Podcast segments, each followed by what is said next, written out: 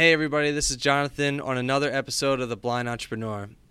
I have a good friend of mine. His name is David Feynman. He's formerly the co founder of the Zombie Run. He's on to his sixth venture. He is now the founder of Viral Ideas. He's 23 years old from Philadelphia.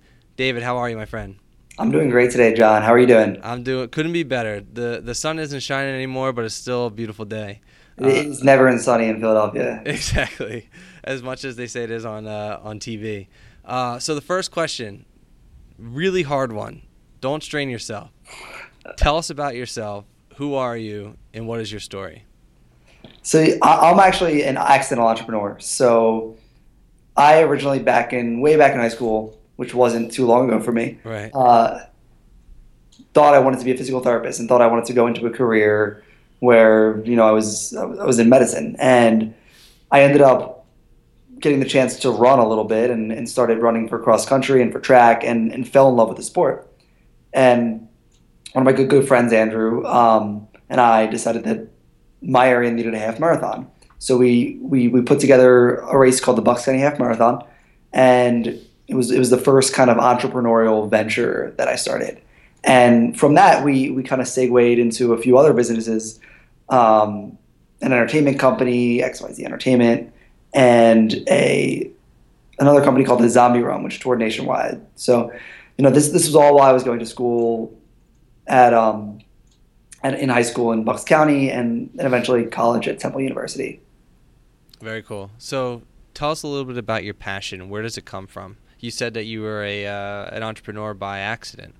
Where did it all start?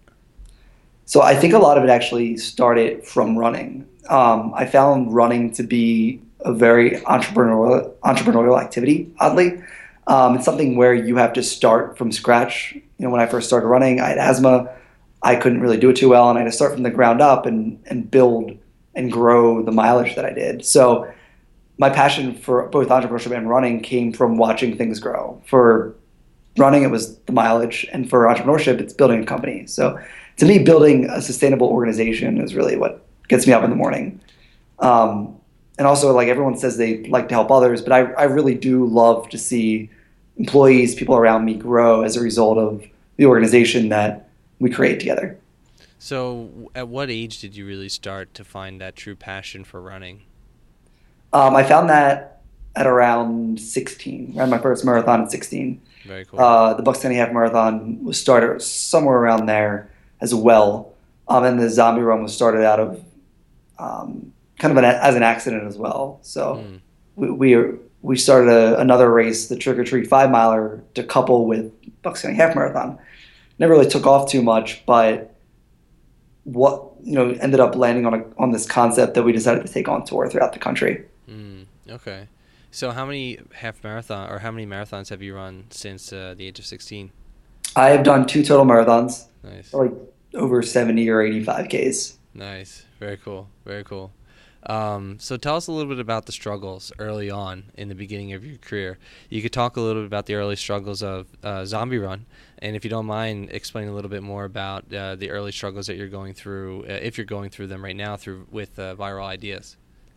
Yeah. So um, I would I would say I'm still at the beginning of my career. I'm only 23 years old. So absolutely. Um, but I, I think one of the biggest issues I've personally faced and it's been a consistent through all my businesses is my age. At um, 23, a lot of times it's you have to build a decent amount of credibility before someone takes you seriously. Mm-hmm. Uh, and, and this went through in Zombie Run, even you know when we were hiring employees that were sometimes double our age, and you know just building a level of credibility to be taken seriously. And now now that I'm in Viral Ideas, uh, it's a digital marketing agency focused on digital, focused mainly on on social media marketing um, the, the, biggest issue we're kind of facing now is you know okay we're pitching these executives that are sometimes double even triple our age and we have to be taken seriously. So mm-hmm.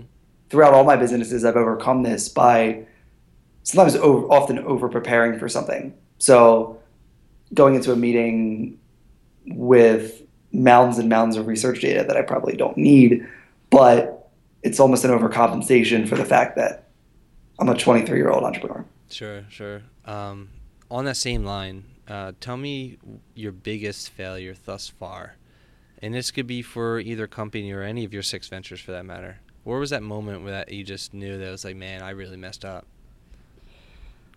I, I've, I've never had like a like a moment I would say where I was like, okay, like this was a huge mess up. However, I, I would say throughout all my businesses, my my my biggest shortcoming would be acting rashly. You know, when whenever I make a decision and I like want to do it that day, it's probably the wrong one. Um, and a lot, a lot of times, you know, you'll hear a great sales guy, hear a great sales pitch, and you'll you'll come out of it and you'll be like, oh, we have to have this. This is going to boost this. This is going to decrease that. And almost never, from what I found, is like acting, you know, making a decision in a day has never worked out well mm. in, in, any of the decisions that I've had. So, um, specifically, I, I started one, of the ventures I started was only lasted about three months. I started it back in college, thought I could replicate something I did in high school very successfully um, using a very similar model.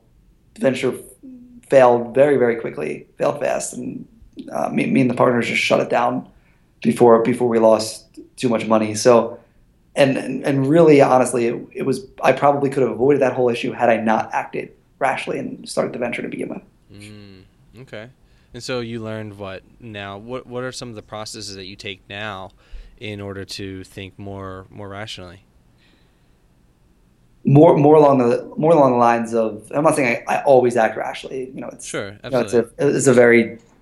But like what like when you when you find yourself falling into that trap, you know, where do you like do you catch yourself now because yeah. of that, or like, and if you do catch yourself, um, like how do you know you're getting to that place?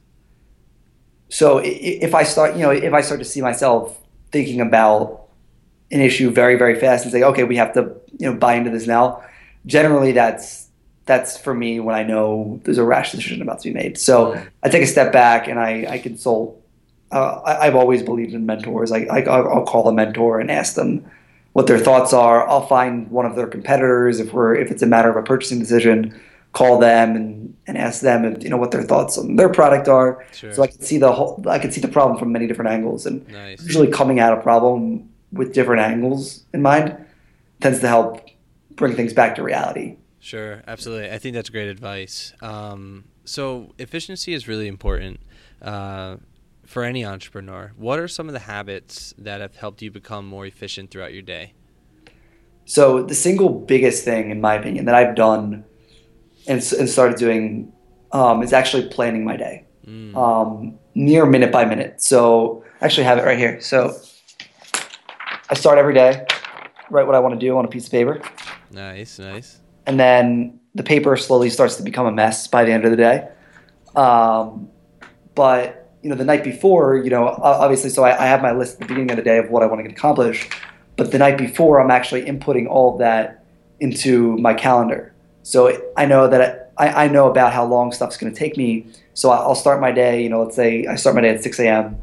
and I'll, I'll actually input, okay, I'm working on this client work at this time. I'm now going to think about finance for this time. I'm going to take a lunch break from this time. I then have a mm-hmm. meeting. I have an, I have an hour drive there. So, so I know exactly what I'm doing every minute of almost every day. Um, so it, it, kind of forces me into being productive. Mm. And if I'm not following the path that I set throughout the day, I'm probably not going to accomplish everything on my list. Right, right. So you block everything off throughout your day.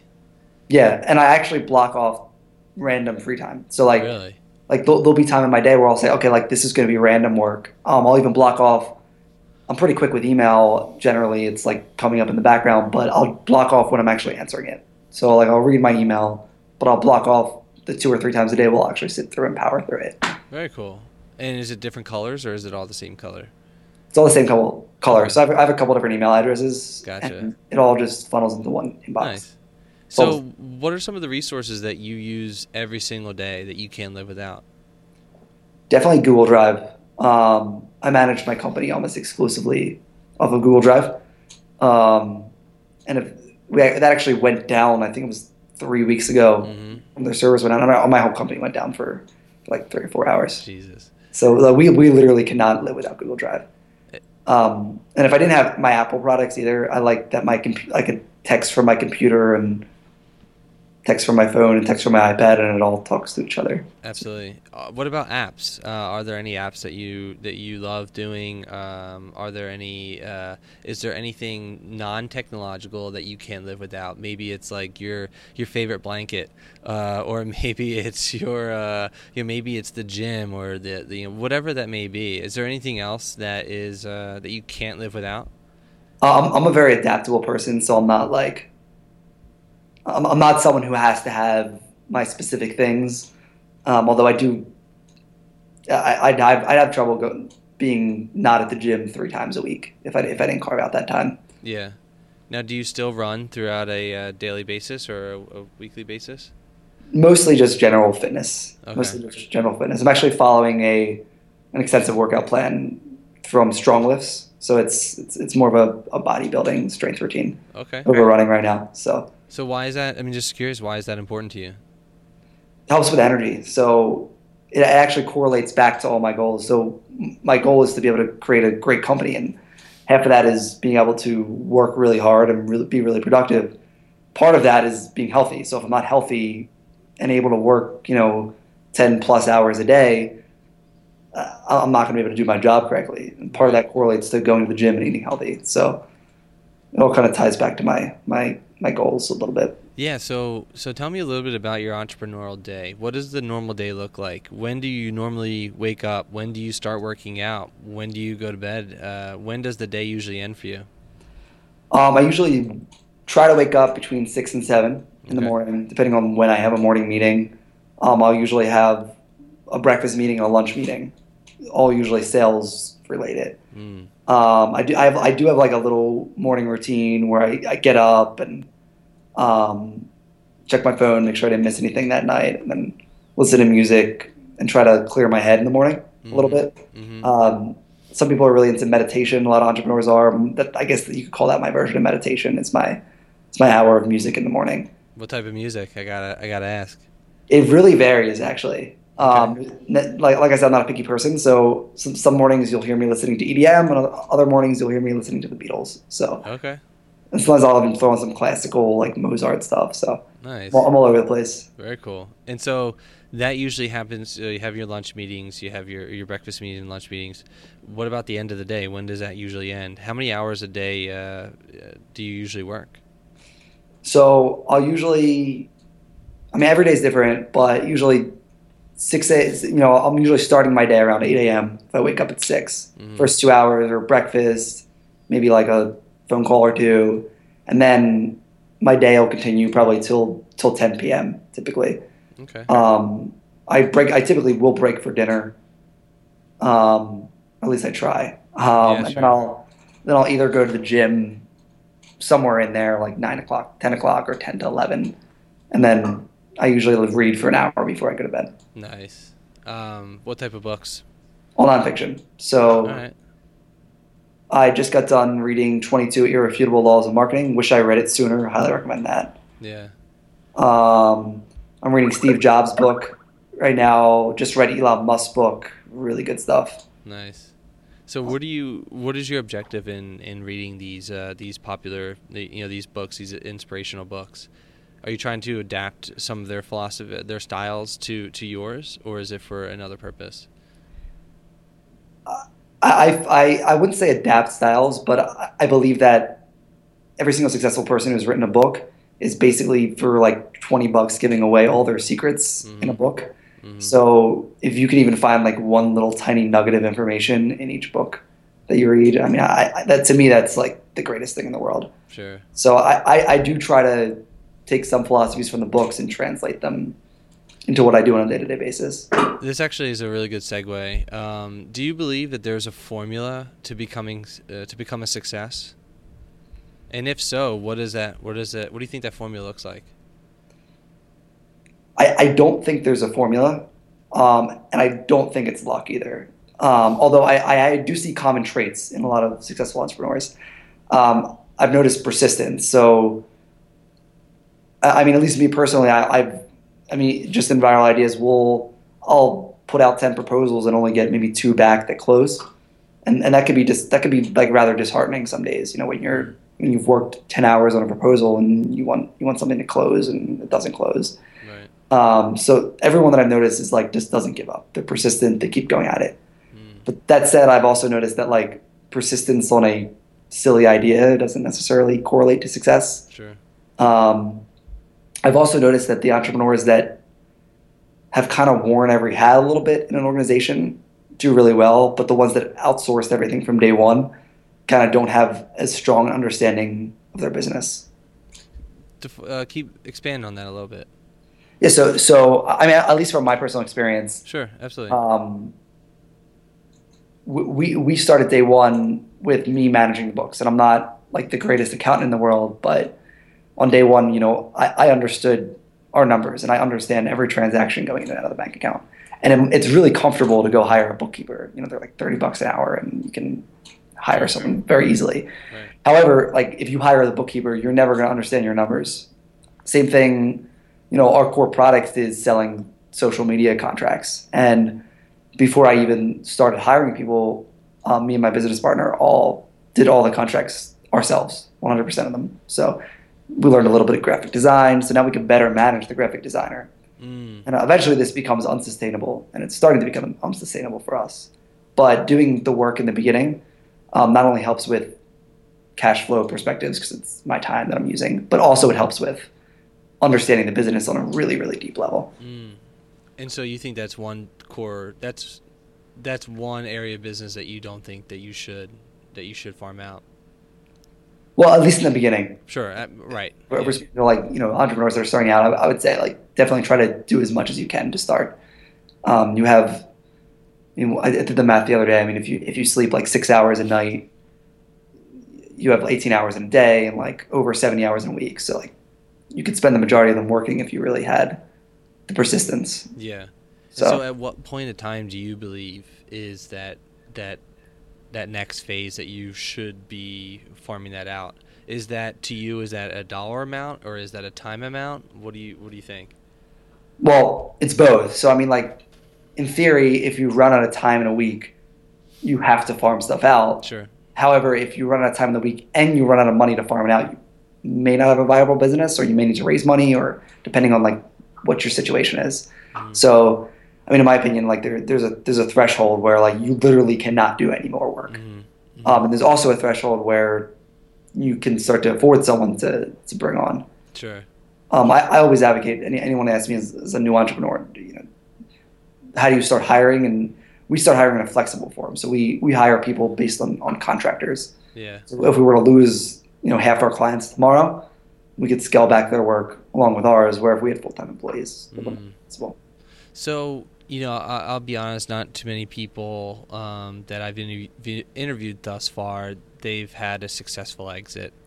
Um, you know, obviously there are some things that you can and cannot talk about, but what are some of the things that you've learned uh, in selling, already selling a company and being acquired? Um, if you just want to dive a little deep uh, into that. Um, yeah, so, so we were we were Zombie was acquired by a company, Human Movement, um, Colorado, and I, I- definitely learned um, a lot about making like a higher level sale through that. You know, it was it was definitely an interesting experience. Um, it was, it was the first time I, I was under I think it was 21 at the time when I when I sold it, and it, it was interesting to learn about what actually goes into like a multi a multi pronged sale. I mean, we